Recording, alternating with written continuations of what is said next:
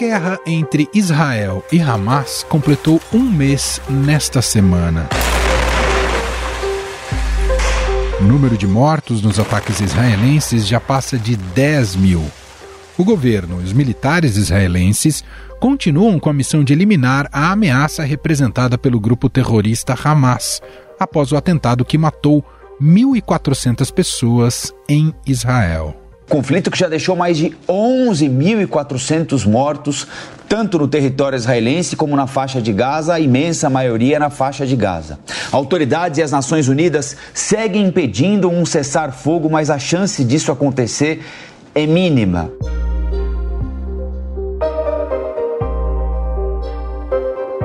Atualmente, as forças de defesa de Israel, em incursão por terra, dividiram o território de Gaza em duas partes o norte, ocupado pelos soldados, e a parte sul, para onde a maioria da população fugiu. O representante das Forças Armadas de Israel, Daniel Hagari, afirmou que as tropas israelenses estão realizando ataques à infraestrutura do grupo terrorista em túneis e também no solo. 450 alvos do Hamas foram atacados em 24 horas, segundo as forças de defesa de Israel.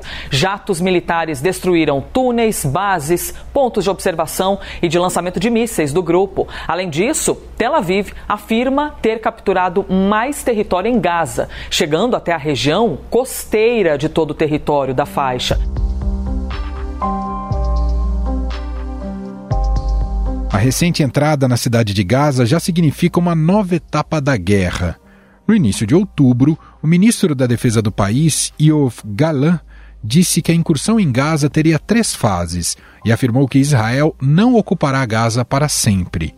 A ofensiva terrestre ocorre em meio à falta de internet dentro do território palestino, o que acaba por dificultar a comunicação, inclusive da imprensa. Segundo a rede britânica BBC, os últimos bombardeios aéreos de Israel foram os mais intensos desde o início da guerra. O diretor da Organização Mundial da Saúde, Tedros Adhanom, disse estar muito preocupado com a interrupção das comunicações que impede o pedido de socorro de feridos e a comunicação entre hospitais. Em todo o mundo, há sinais de preocupação crescente com os custos para a população palestina. As organizações humanitárias internacionais estão chamando a atenção para a escalada assustadora do sofrimento dos civis.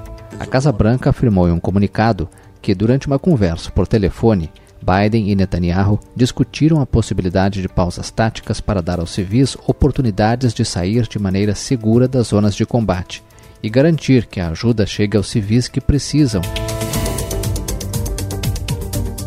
O presidente dos Estados Unidos, Joe Biden, afirmou a repórteres que pediu ao primeiro-ministro israelense, Benjamin Netanyahu, que declarasse pausas táticas nos bombardeios para ajuda humanitária.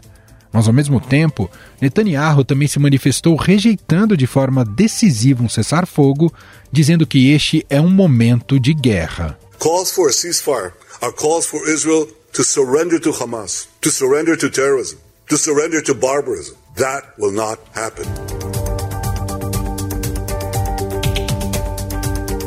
Outra incerteza sobre a região é a instalação de um futuro governo em Gaza. Perguntado sobre o tema, Netanyahu respondeu que achava que Israel teria a responsabilidade geral pela segurança do território indefinidamente e culpou a falta de controle do território para a atual erupção do terror do Hamas.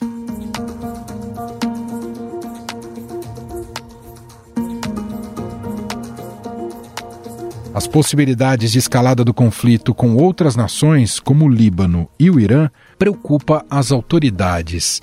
Isso acontece por conta do envolvimento de grupos terroristas como o Hezbollah, com forte atuação nestes países. A fronteira entre Israel e o Líbano tem sido palco de ataques desde que o Hamas invadiu Israel.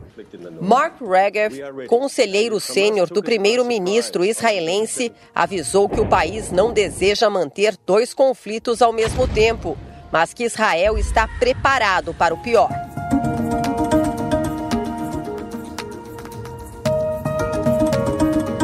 Meio a este cenário, o secretário de Estado dos Estados Unidos, Anthony Blinken, participou de uma série de reuniões com chefes de países do Oriente Médio. Blinken também alertou o Irã de que Washington iria defender suas tropas na Síria e no Iraque caso milícias apoiadas por Teherã continuassem atacando bases americanas. O secretário de Estado dos Estados Unidos, Anthony Blinken, está na Jordânia para uma série de encontros com líderes no Oriente Médio. Ele, inclusive, já se reuniu com o primeiro-ministro do Catar, com o ministro das Relações Exteriores da Jordânia e também com o premier do Líbano, Najib Mikati, que enfatizou um pedido de cessar fogo e também o fim do que ele chamou de agressão de Israel ao sul libanês como forma de reforçar a presença norte-americana na região, o país anunciou a chegada de um submarino nuclear ao Oriente Médio. O veículo subaquático é capaz de transportar 154 mísseis guiados. A Casa Branca segue comprometida em apoiar o maior aliado na região, Israel. Além de navios de guerra já posicionados no mar Mediterrâneo, Biden ordenou que um submarino nuclear se desloque para o litoral israelense.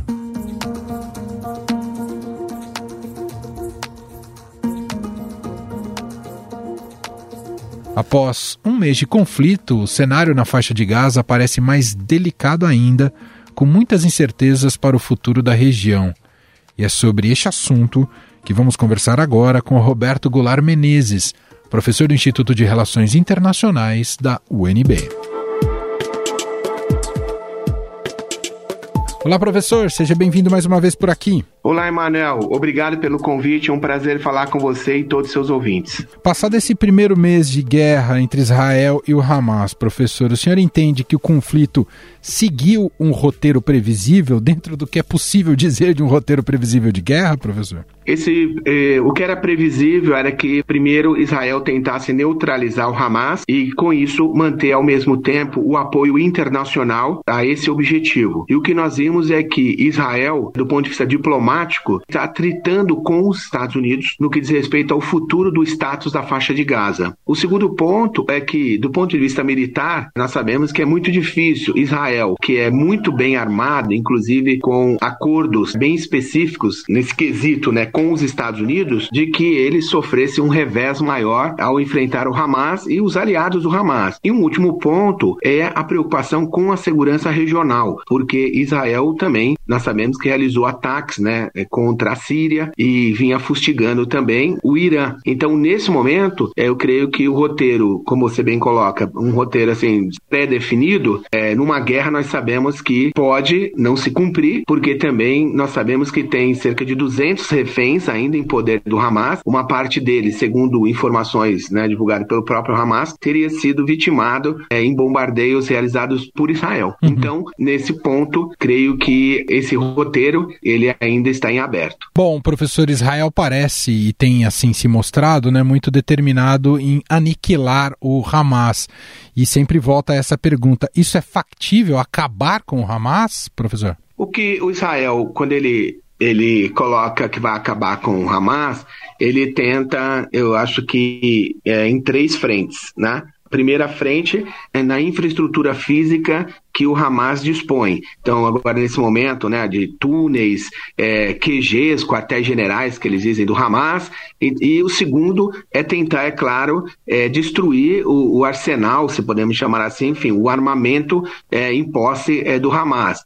E o terceiro, que é mais difícil, é o braço político do Hamas, porque o Hamas não é apenas né, não tem apenas um braço armado, nós sabemos, é, inclusive as principais lideranças do Hamas, eles, eles vivem no Qatar, né, não estão nem na faixa de Gaza, nem na Cisjordânia, nem no sul do Líbano. Então, Israel não conseguiu acabar com o Hezbollah, né, que está no Líbano, e também é, muito dificilmente conseguirá atingir plenamente esse objetivo de destruir o Hamas, tal como Israel tem prometido. Então, creio, prometido, eu digo para o público interno, né, sobretudo, e colocado isso internacionalmente, né, para o mundo todo, como ele vem colocando. Então, acho difícil, porque se compararmos a outros grupos armados que nós tivemos né, na história recente, nós sabemos que não é factível uma operação como se cirúrgica, como Israel tem propagado, né, para destruir é, integralmente o Hamas. Eu acho que está muito longe disso. Bom, com o aprofundamento do conflito, também se debate cada vez mais, né, e, e aumentam as pressões sobre a possibilidade de um cessar-fogo, mesmo que seja temporário.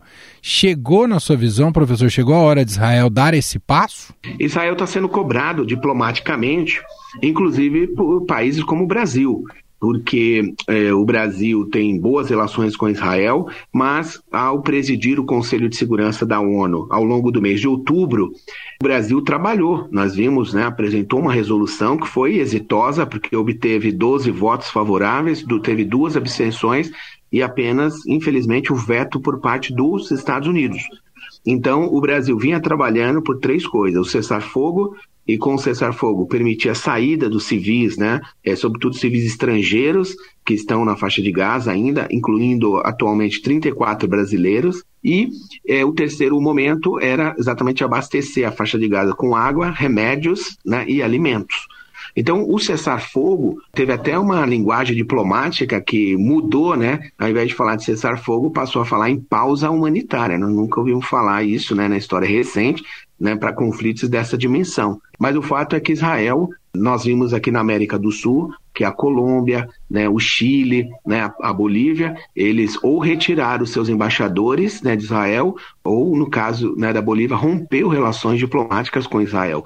Então, Israel também está enfrentando, por parte dos países do Oriente Médio, né, é, enfim, países na Ásia, também uma pressão para que de fato, né, a reação de Israel não pode ser desmedida, ou seja, tem que ser, né, tem que ter algum princípio de razoabilidade, uma proporcionalidade, mesmo tratando-se de uma guerra. Não dá para ter uma, enfim, uma ação como Israel vem, vem tendo na faixa de Gaza, a quantidade de bombardeios diários que ele realiza, até mesmo chegando uma pessoa do gabinete próximo, né, Benjamin Netanyahu, primeiro-ministro de Israel, ventilar a ideia de até de usar armas nucleares. Né? Então, é, embora isso não tenha sido colocado diretamente né, por uma, uma alta autoridade israelense, mas para ver é, como que conflito, né, enfim, é percebido por certas autoridades também do lado de Israel. Professor, ainda há riscos consideráveis sobre o conflito ter uma escalada regional ou a maneira como os Estados Unidos se colocaram até aqui, tanto do ponto de vista bélico como diplomático, por enquanto aplacou essa possibilidade? Essa preocupação ela continua existindo. É, eu acho que o fator que poderia desencadear um conflito regional seria o status futuro da faixa de Gaza. Então, Israel, liderado pelo Benjamin Netanyahu, né, o governo de Israel, ele quer ocupar toda a área da faixa de Gaza, porque foi ficando também evidente né, ao longo desse um mês que a estratégia de Israel era uma estratégia, enfim, mais ambiciosa, podemos dizer assim, que seria tirar o maior número possível de palestinos da faixa de Gaza, empurrá-los né, é, para o Egito e não permitir o retorno deles. Então, ou seja, seria uma apropriação do território palestino na faixa de Gaza. E o governo dos Estados Unidos, nesse momento, inclusive, está pressionando o governo israelense a não colocar esse plano em marcha. Inclusive, é, ontem, o secretário né, é, Anthony Blinken, é, o secretário de Estado, né, o equivalente ao ministro das Relações Exteriores dos Estados Unidos, ele é, afirmou que Gaza é indivisível, é una e indivisível. Ou seja, os Estados Unidos não vão permitir, segundo o, o secretário de Estado, que é, Israel se, apos, é, se aproprie de parte do território da faixa de Gaza ou que queira mesmo é, incorporar todo o território ao território de Israel. Então, nesse momento, nós estamos, como você coloca, se o conflito regional, é, uma possibilidade de conflito regional, creio que o, o, os esforços também de outros países do Oriente Médio, também de, sobretudo, a Arábia Saudita, né, países como a Turquia também, de procurar falar muito franco e diretamente com o governo dos Estados Unidos de que não é, não é possível que os Estados Unidos embarquem, né, enfim, numa, numa aventura que colocaria uma instabilidade em toda a região, até porque nós sabemos que é a região responsável por mais de metade das exportações de petróleo no mundo e que os Estados Unidos também tem, embora tenha movido porta-aviões né, para o mar Mediterrâneo, agora em submarinos nucleares e tudo mais, é, os Estados Unidos está mais, eu acho, numa estratégia nesse momento de dissuasão. Né? Mas isso é, não, não é uma garantia, né? enfim, de que o conflito não possa se alastrar. E o segundo ponto é que nos 15 primeiros dias do conflito, Israel estava fustigando muito o Irã. Então ali poderia, né, enfim, é, escalar o conflito, o que seria, é claro, gravíssimo. Né? Esse debate é importantíssimo, não é? Pensar o que será o futuro ali da, da faixa de Gaza. O senhor entende que eh, o, o debate sobre a criação do Estado palestino ganhará mais força após o conflito e à disposição de Israel em também contribuir nesse sentido, professor? Creio que sim porque já foi expresso o próprio presidente Biden, né, presidente dos Estados Unidos, pelo secretário de Estado e outras demais altas autoridades dos Estados Unidos que estão envolvidas, né, é, enfim, diretamente aí na, na situação do conflito Gaza, né, Israel, e como os Estados Unidos sempre foram parciais, né, os Estados Unidos nunca escondeu isso, a parcialidade dele em favor do Estado de Israel, e né, há 30 anos nós tivemos a celebração dos acordos de Oslo, Acordo esse que foi patrocinado, né, na sua fase final pelo governo dos Estados Unidos, naquele momento o presidente Clinton, e que levou ao reconhecimento da Organização da Libertação né, da Palestina, a OLP, liderada naquele momento pelo Yasser Arafat, uma das grandes lideranças né, dos palestinos, e junto com o presidente Isaac Rabin, que acabou depois sendo dois anos depois, dois anos depois assassinado, né, por um militante da extrema direita em Israel, é a celebração dos acordos de Oslo, que levaria é, por etapas até uma criação de um futuro Estado palestino. E o que nós vimos nesses 30 anos foi que os acordos de Oslo, de Oslo foram neutralizados, né, foram, ou simplesmente abandonados, e em 1992, um ano antes da celebração dos acordos, Emanuel, uhum. nós tínhamos cerca de 100 mil colonos né, na Cisjordânia, colonos israelenses na Cisjordânia e hoje já estão em torno de 750 mil. Então, ou seja, a necessidade de um Estado palestino é mais urgente do que nunca, porque neste momento juntar a faixa de Gaza com o, a outra parte, com a, a Cisjordânia, que seria aí o Estado palestino, e é claro que os palestinos também reivindicam né, a Autoridade Nacional Palestina, ela reivindica também uma parte de Jerusalém, Jerusalém Leste. Então seriam esses três, essas, esses três territórios, né? Jerusalém Leste, é, a Cisjordânia e a faixa de Gaza para integrar isso que seria o futuro Estado palestino. Embora tenha um apoio verbal do Biden, nós não, vemos, não, não vimos nenhum movimento concreto nessa direção neste momento, infelizmente. Agora, quem mais tem chamado a atenção para essa necessidade, creio que é a França. Tem sido a França, acompanhado né, de alguns países europeus. Bom, para a gente fechar nessa nossa conversa aqui sobre um, um balanço né, desse um mês de, de conflito ali na faixa de Gaza, professor, queria te perguntar sobre a ONU. Assim como vimos também no processo da guerra na Ucrânia, esse novo conflito expôs mais uma vez a inoperância e perda de re relevância das Nações Unidas no, no teatro global? Eu não seria tão enfático assim, Emanuel. Por quê?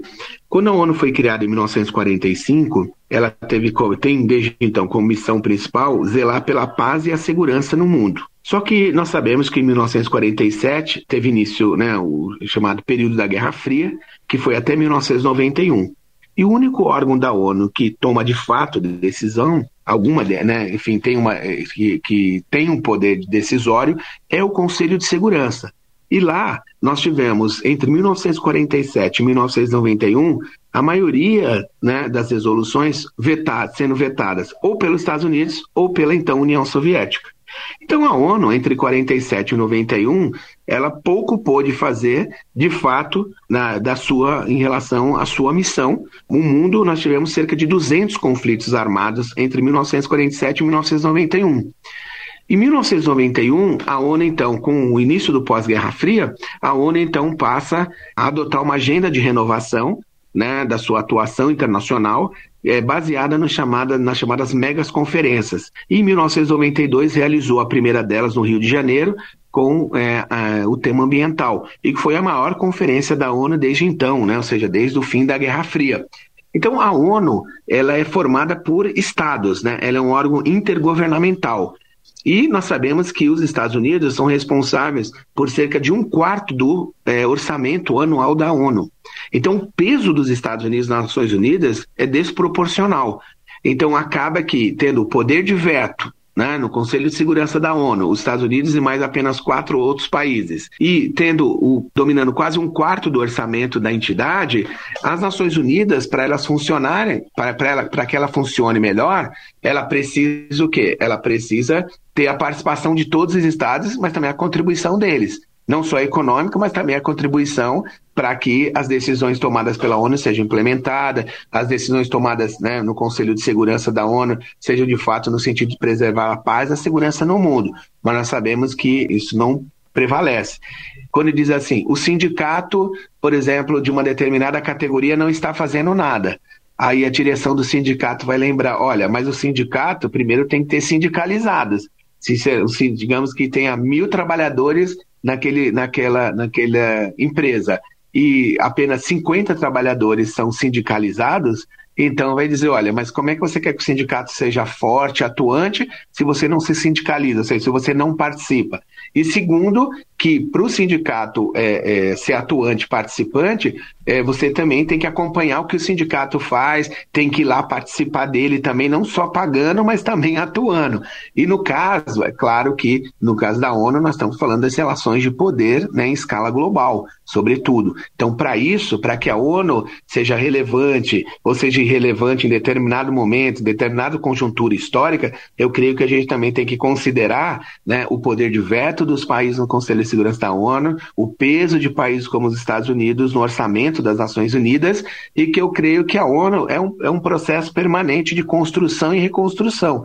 Não tem outro jeito. Então, é, a ONU é importante para o multilateralismo e nós temos que seguir fortalecendo o multilateralismo e a ONU é esta entidade que é a entidade-chave para assegurar a paz, buscar tentar assegurar a paz e a segurança no mundo. Mas nós sabemos que não tem sido uma tarefa fácil então, é melhor um mundo com uma ONU né, é, funcionando, ainda que não plenamente, do que, creio eu, um mundo sem as Nações Unidas. O que não é, isenta a ONU né, de críticas, é, de necessidade de reformas, mas para isso, novamente, é a correlação de forças dentro da, das Nações Unidas, porque lá só participam estados, não pode participar é, organizações não governamentais, não pode participar partidos políticos, não pode participar é, entidades de nenhuma outra natureza a não ser estados soberanos e reconhecido, portanto, pelos outros. Perfeito. Ouvimos aqui Roberto Goulart Menezes, professor do Instituto de Relações Internacionais da UNB.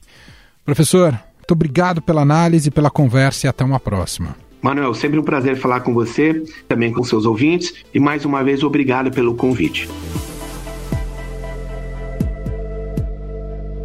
Estadão Notícias. E este foi o Estadão Notícias de hoje, quinta-feira, 9 de novembro de 2023. A apresentação foi minha, Emanuel Bonfim. Na produção, edição e roteiro, Jefferson Perleberg e Gabriela Forte. A montagem é de Moacir Biasi. E o nosso e-mail, podcast.estadão.com. Um abraço para você e até mais.